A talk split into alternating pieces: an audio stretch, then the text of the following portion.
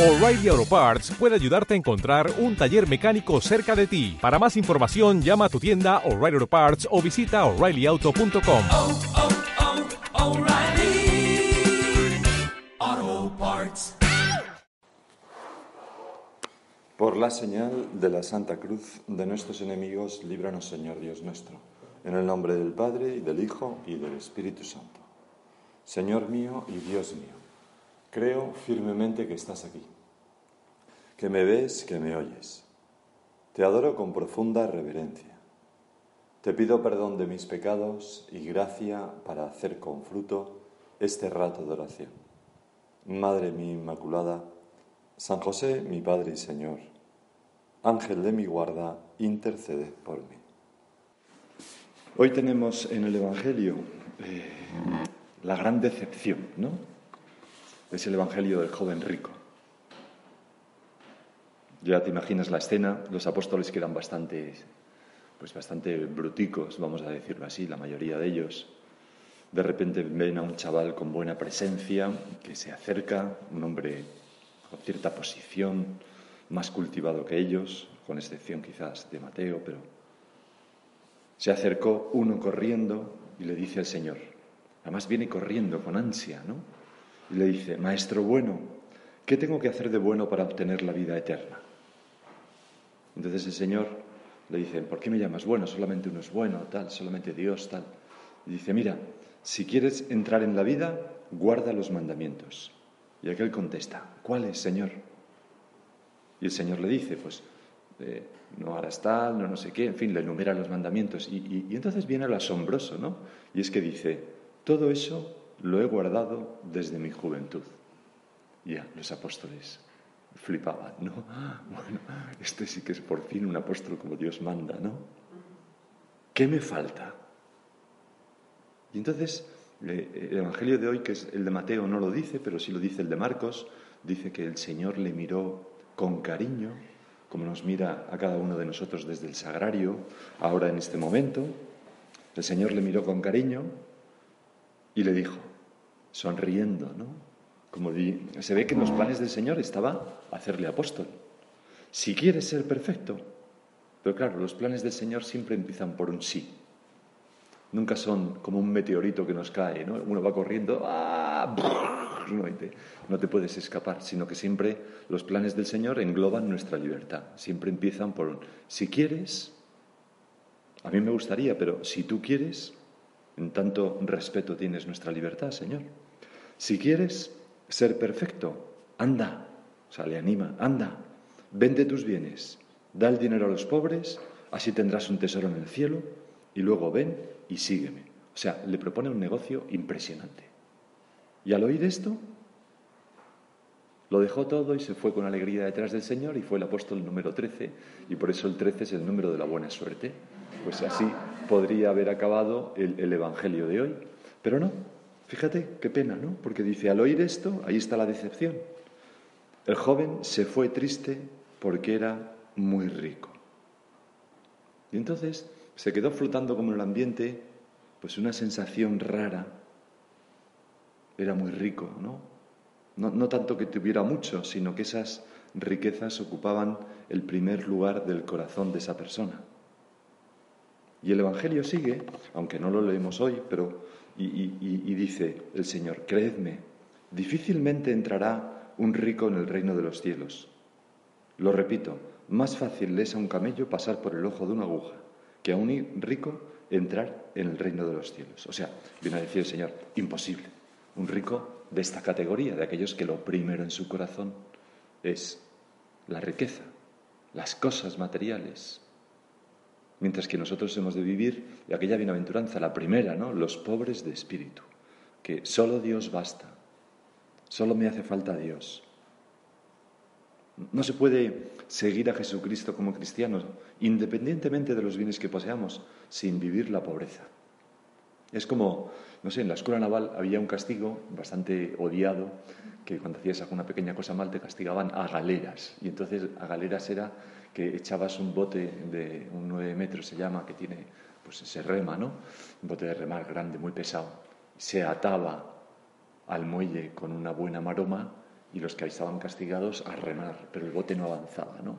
Entonces la resistencia es mucho mayor, te desollas las manos, te cabreas porque no avanza y, sudas como... y es desesperante, porque está amarrado, ¿no? No, no se puede uno deslizar, ¿no? Pues nosotros no podemos remontarnos hacia las alturas de la contemplación con un corazón encadenado a las criaturas, a las cosas materiales. No pienso ahora en esta meditación que vamos a hablar un poco de pobreza y desprendimiento, no hablamos de las criaturas, eh, de las personas, sino, sino de las cosas materiales, las criaturas como cosas materiales. No podemos seguir a Jesús y predicarlo y llevarle a otras personas si nosotros no vamos ligeros de equipaje. Si como este joven rico Queremos hacerlo todo, pero a condición de mantener todas las cosas que tenemos. No podemos experimentar la alegría de un amor desbordante si el corazón está lleno de otras cosas. Porque cuando nosotros amamos algo, eh, el corazón se pone en esa cosa. Si, amamos a Dios, el corazón se, se, hace más noble, más grande, ¿no? Si amamos a una persona, que en cierto modo son en cierto modo no, en, en todos los modos somos imagen y semejanza de Dios, pues el corazón se enriquece. Pero si lo ponemos en una cosa, el corazón se envilece, se hace menos. Hay un salmo, el 54, que dice, arroja sobre el Señor tus preocupaciones y Él te sostendrá. Es un salmo que aquel joven rico del Evangelio de hoy, Señor, podría haber, haber recordado, ¿no? Cuando, ah, vente todas las cosas y dáselo a los pobres. Arroja sobre el Señor, ¿qué me va a quedar luego para arroja sobre el Señor tus preocupaciones? Y Él te sostendrá. No seas tonto, no hagas un mal negocio.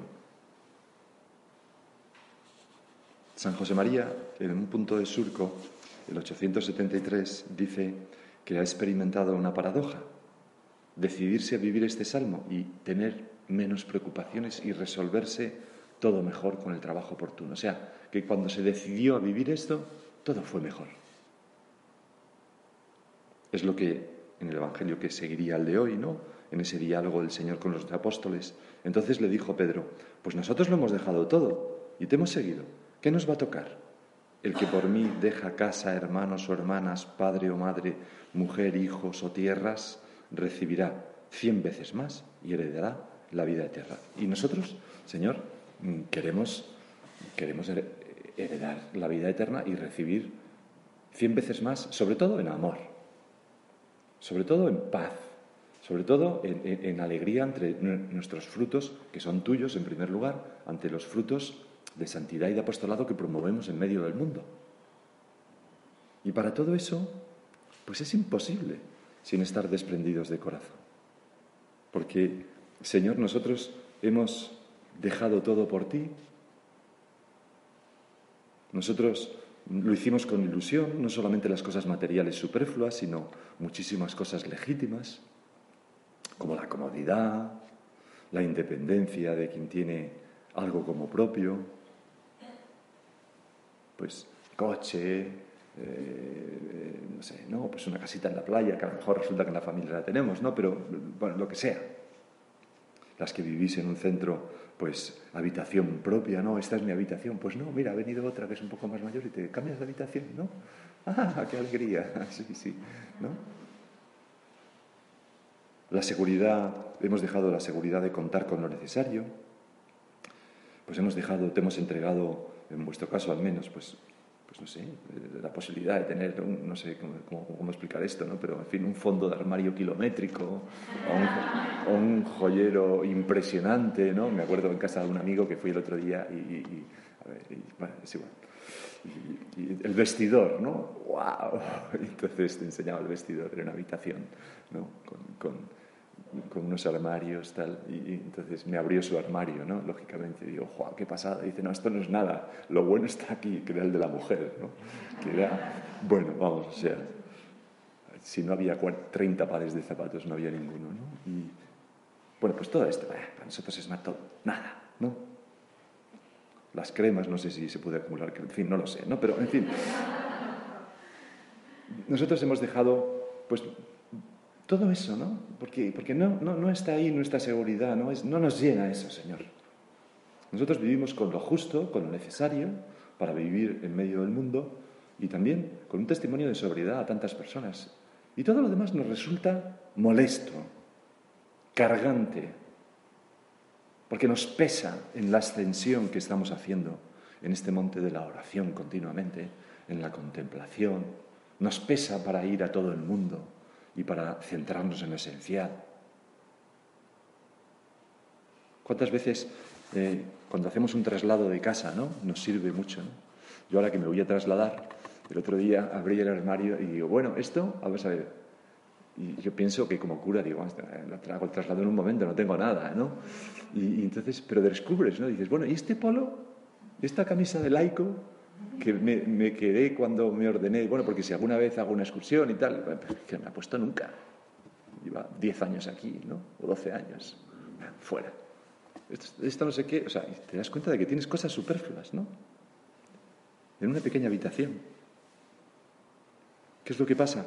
Pues que, que, que, el corazón es un poco traidor, ¿no? Se, se, se, va pegando a cosas, va acumulando, ¿no? Y, claro, nosotros que somos personas que nos hemos entregado a Dios viviendo el celibato en medio del mundo, pues tenemos mucho amor que Dios nos da. Tenemos mucho amor que dar.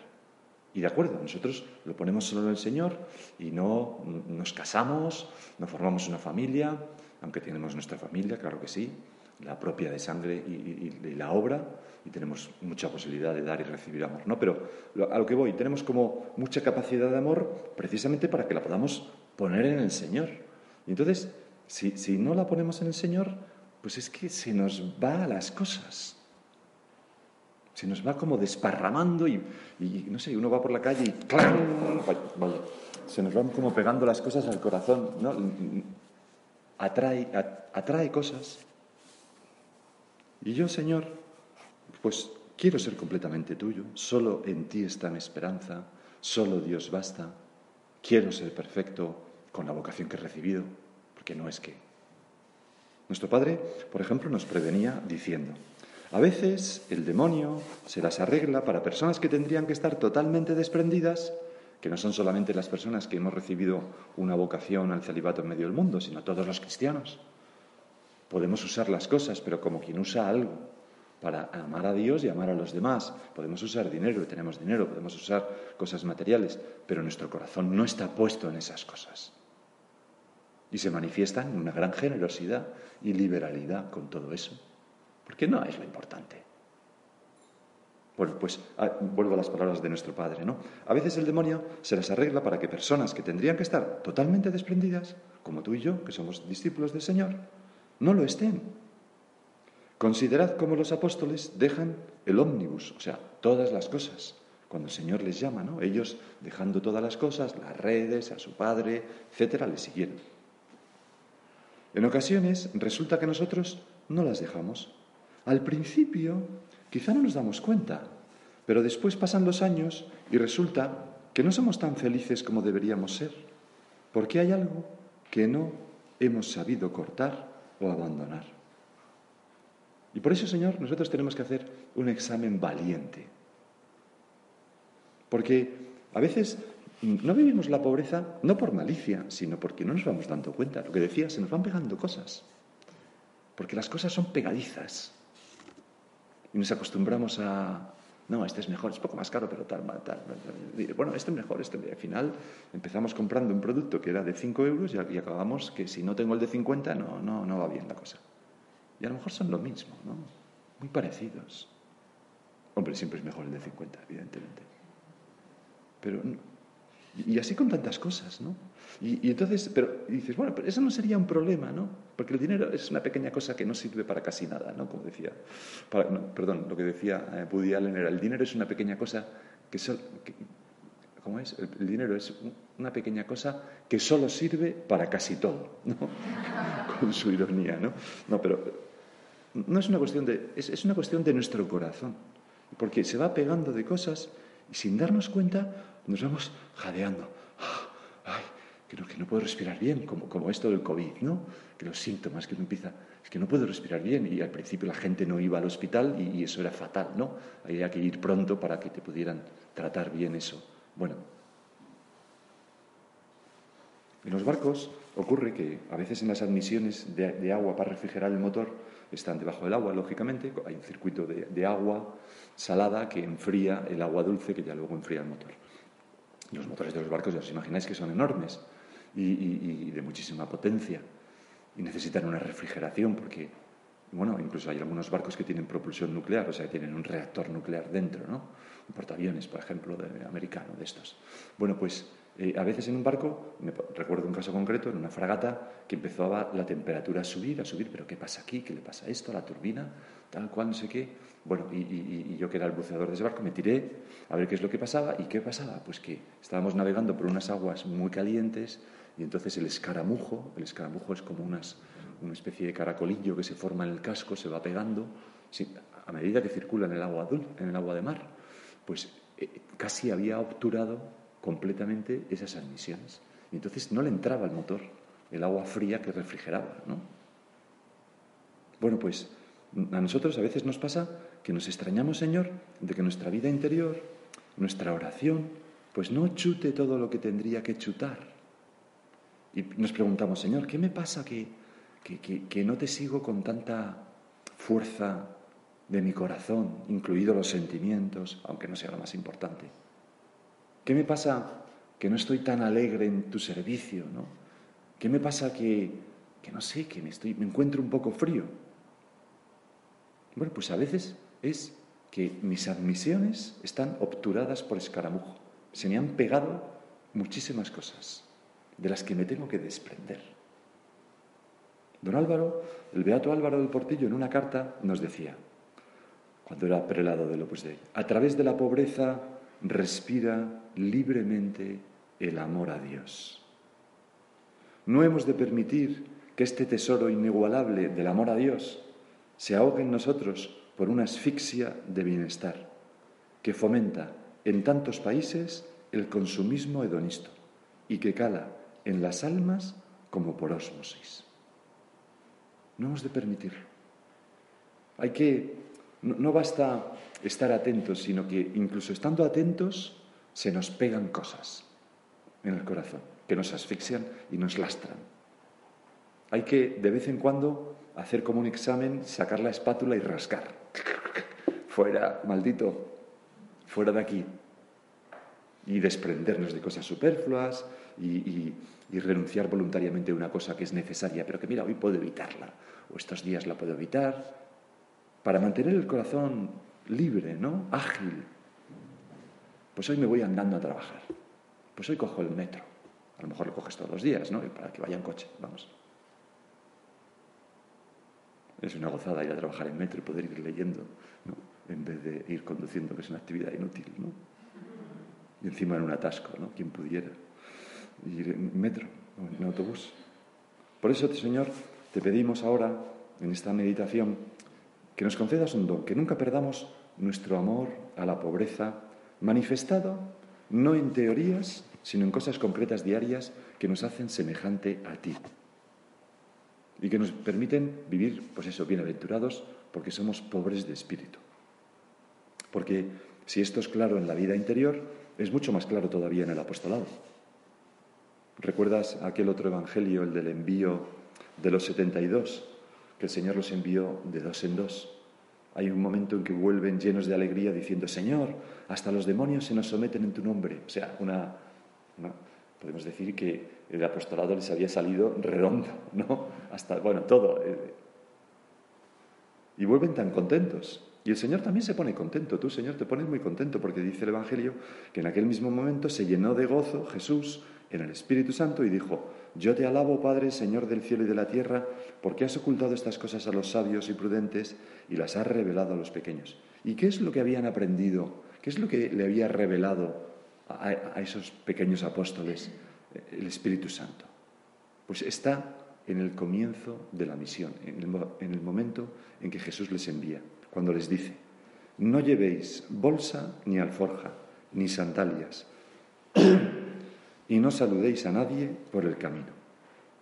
Eso es lo que habían aprendido, que solo Dios basta, que nuestra certeza de éxito, nuestra seguridad no está en las cosas materiales, en el dinero, en los instrumentos materiales, sino en ti, Señor. Porque el Señor, que los mandó sin nada, pero acompañados, eso sí, pudiendo vivir la fraternidad, pero el Señor los mandó sin nada, se vuelca cuando nos reconoce como suyos y la pobreza nos asemeja mucho a Cristo. Además, el diablo, cuando vamos sin cosas, no, tiene dónde agarrarnos, no tiene dónde frenarnos, ¿no? No me digas que no sientes un poco envidia de la buena, ¿no? Cuando ves este, este evangelio del envío de estos apóstoles y la alegría con la que vuelven. Señor, yo quiero eso para mi vida. Pues parece que el Señor nos dice, pues vive desprendido. Acuérdate del principio. Pensemos en la vida de San José María, de la del Beato Álvaro, la de tantos santos y santas a lo largo de la historia, la de tantos hermanos y hermanas nuestras del principio de la obra, tan fecundas esas vidas y tan pobres. Porque San José María y los primeros de la obra se sentaban en el suelo, iban andando porque no tenían otra manera de tal durante horas, no tenían ni para fumar. Me acuerdo oír contar a uno como en una ocasión a nuestro padre le, regalaron un puro y allí que no tenían dinero ni para poder fumar y entonces el puro lo guardó pues para alguna ocasión especial, ¿no? Y, entonces contaba este de, este de la obra que iban a la habitación de nuestro padre, cogían el puro y cortaban una rodajita. Y entonces luego la descomponían, liaban un cigarro y se fumaban, se pasaban unas caladas, tal, y yo decía que aquello era un placer. Y entonces, pero claro, poco a poco, día a día, fueron cogiendo rodajitas, rodajitas, y entonces llegó un obispo que había invitado a nuestro padre a comer, y entonces aquel obispo fumaba puros, le gustaba fumar puros después de comer, y nuestro padre era otra época, ¿no? Le homenajeó diciendo, tengo un puro aquí y tal, no sé qué, y cuando fue a buscarlo se encontró que el puro medía un centímetro porque se lo habían ido cepillando, ¿no? Bueno, nuestro padre pues dijo, pues no encuentro el puro, tal cual, y ya. Y luego se rió cuando le contaron a sus hijos lo que había pasado, ¿no? Bueno, pues los, primeros de la obra vivían así, no tenían ni cine, ni películas, ni nada. Recuerdo otro de casa que me contaba que para pasárselo bien representaban películas. Películas que habían visto, pues cada uno hacía un papel y las representaban en mitad de la tertulia. Bueno, no tenían nada. Dormían en el suelo, no, sé qué, no sé cuánto, pero eran muy, muy felices y tenían vocaciones como churros. Le hicieron el Opus Dei. O otros santos, pues lo que Dios les había llamado a hacer. Cuando don Álvaro le preguntaron, don Álvaro, ¿cómo era, ¿cómo era el espíritu de los comienzos? En una época en la que él nos insistía mucho en que teníamos que hacer el apostolado de vivir con el espíritu de los comienzos. Don Álvaro se quedó pensando así, yo estaba en esa tertulia, se quedó pensando así y dijo, nos lo pasábamos muy bien. Fue todo lo que dijo nos lo pasábamos muy bien. Y nosotros nos lo pasaremos muy bien, estaremos muy felices si vivimos la pobreza. Porque el joven rico, lo que dice el Evangelio es que se fue triste. Se fue triste. Porque nuestro corazón está hecho para cosas grandes, para servir a Jesucristo, para ir con ligereza detrás tuya, Señor, para, yo qué sé, ¿no? Y, de repente lo ponemos en cositingas, en un coche, unos, pero ¿qué esto qué es? ¿Qué hago yo aquí? Cuando el Señor sigue, sigue, sigue, se me queda lejos.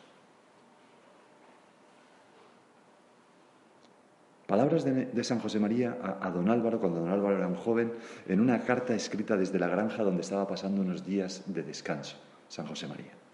Es esta, decía San José María, lo hizo porque el vicario de la diócesis le animó a descansar, ¿no? Es esta una vida de comodidad que me da verdadero fastidio, decía San José María. Eso es amar la pobreza, porque no, no es tolerar la pobreza, es amarla, porque nos identifica contigo y nos hace apóstoles creíbles y fecundos.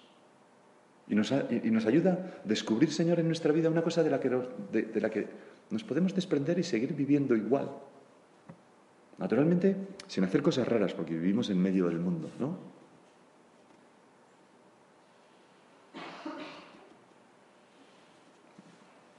Una tontería, voy a contar una tontería, pero no, es una tontería que no la voy a contar, no, es igual.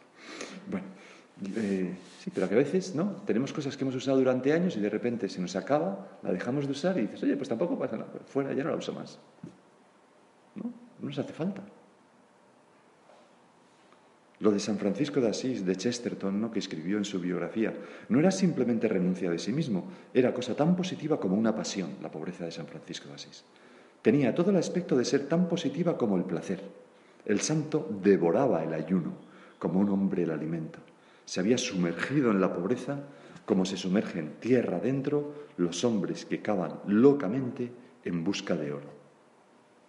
Tú y yo, que buscamos el oro puro de la contemplación, de la vida de oración, del amor del Señor, de una vida fecunda con frutos. Si el grano de trigo no se entierra y muere, queda infecundo, dice el Señor. Nos enterramos también por la pobreza.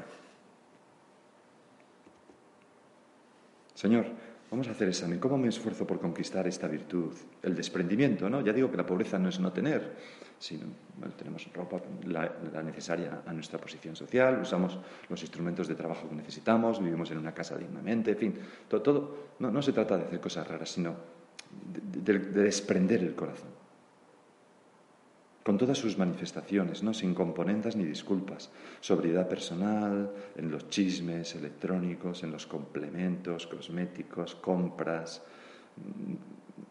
No, es que me lo han regalado, bueno, ¿y qué? ¿no? Pues, si te regalan un elefante blanco, también lo guardas, ¿no? Pues si no te hace falta, ¿para qué lo quieres, no? Todo el mundo de las series, elegir lo peor siempre que podamos para dejarlo mejor a los demás comer sin caprichos, ¿no?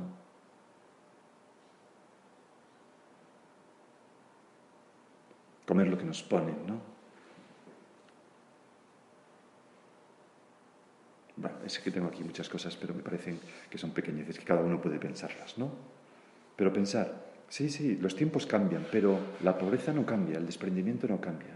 Es verdad que ahora tal, sí, sí, no digo que no, pero mm, tengo aire acondicionado, vale, de acuerdo, pero mm, bueno, realmente ahora que estoy aquí solo, tal, no podría pagarlo y ofrecer al Señor esto y decir, bueno, pues no, no pasa nada, pasa un poquito más de calor, pero dejo el aire acondicionado este rato, ¿no? Y contaminar un poco, ¿no? Y colaborar menos al calentamiento global y amar más nuestra tierra, la, la casa común. ¿No, ¿No podría hacer esto? Pues sí, pues no, no, no significa hacerlo siempre, pero Porque está aquel otro pasaje del Evangelio cuando Jesús habla de las condiciones para seguirle, para seguirle, y dice, así pues, cualquiera de vosotros que no renuncie a todos sus bienes, no puede ser mi discípulo. La sal es buena, pero si la sal se vuelve sosa, ¿con qué se sazonará? No es útil ni para la tierra ni para el estercolero. La tiran fuera. Quien tenga oídos para oír, que oiga. Nosotros, parece decir el Señor aquí, nos hacemos sosos, inútiles, cuando falla el desprendimiento cuando falla la pobreza. Señor, que no me vaya a ocurrir a mí. Y, nosotros tenemos más difícil vivir la pobreza que un cartujo, porque el cartujo pues ya está, se desprende de todo y ya está, ahí está, ¿no?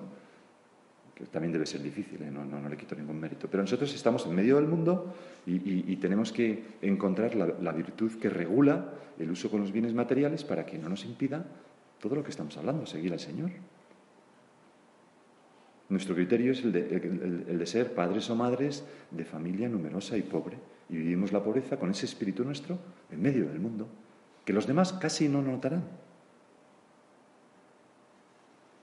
Tengo aquí un chiste para... Papá, hace tres meses que te robaron la tarjeta del corte inglés y todavía no la has denunciado. Ya, hijo, es que he descubierto que el ladrón gasta menos que tu madre. ¿no? bueno, es una tontería, porque a veces las madres tienen que gastar porque tienen que sacar adelante la familia y tienen que comprar muchas cosas para todos los demás, ¿no? Pero ese es el criterio, vivir como una madre de familia numerosa y pobre que a veces tiene que gastar dinero, lógicamente, ¿no? Bueno, vamos a, pero gasta un poquísimo en sí, ¿no? Vamos a aprender de nuestra madre viviendo al día, pero con Jesús. Le hizo una túnica sin costura extraordinaria, ¿no? Pero nuestra madre era libre para ir a Egipto, para ir a Belén, para volver a Nazaret. Tenían un burrito y cuatro cosas, ¿no? Pues vamos a pedirle a nuestra Madre la Virgen que nos dé esa misma libertad interior para llevarle a Jesús a todas, las, a todas partes. Te doy gracias, Dios mío, por los buenos propósitos, afectos e inspiraciones que me has comunicado en esta meditación. Te pido ayuda para ponerlos por obra. Madre mía Inmaculada, San José, mi Padre y Señor, Ángel de mi guarda, intercede por mí.